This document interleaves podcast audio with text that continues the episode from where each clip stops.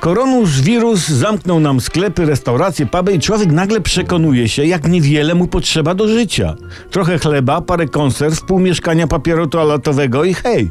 Ale nie samym papierem toaletowym człowiek żyje podczas epidemii. Dlatego warto wyartykułować nasze gromkie, tak, dla cennej i godnej naśladowania inicjatywy grupy stripteaserek z nocnego klubu Sportland w USA.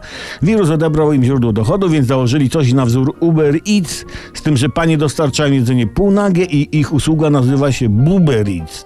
Mówiliśmy o tym wczoraj. Dzisiaj zastanówmy się, jak przełożyć na polski Buber Eats. Eat to po angielsku jeść. Bub to nie bób, prawda, w sensie fasola, ale po angielsku piersi, a w zasadzie cycki.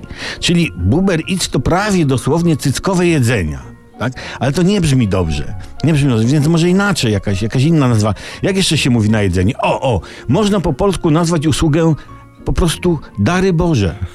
Ko- konkretnie dwa. Prawy dar i lewy dar.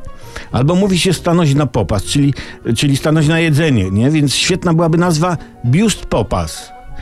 A też ciekawe, czy panowie stripteaserzy ruszą z podobną usługą, tylko jak nazwać taką usługę panów? Nie wiem, osiłek i posiłek?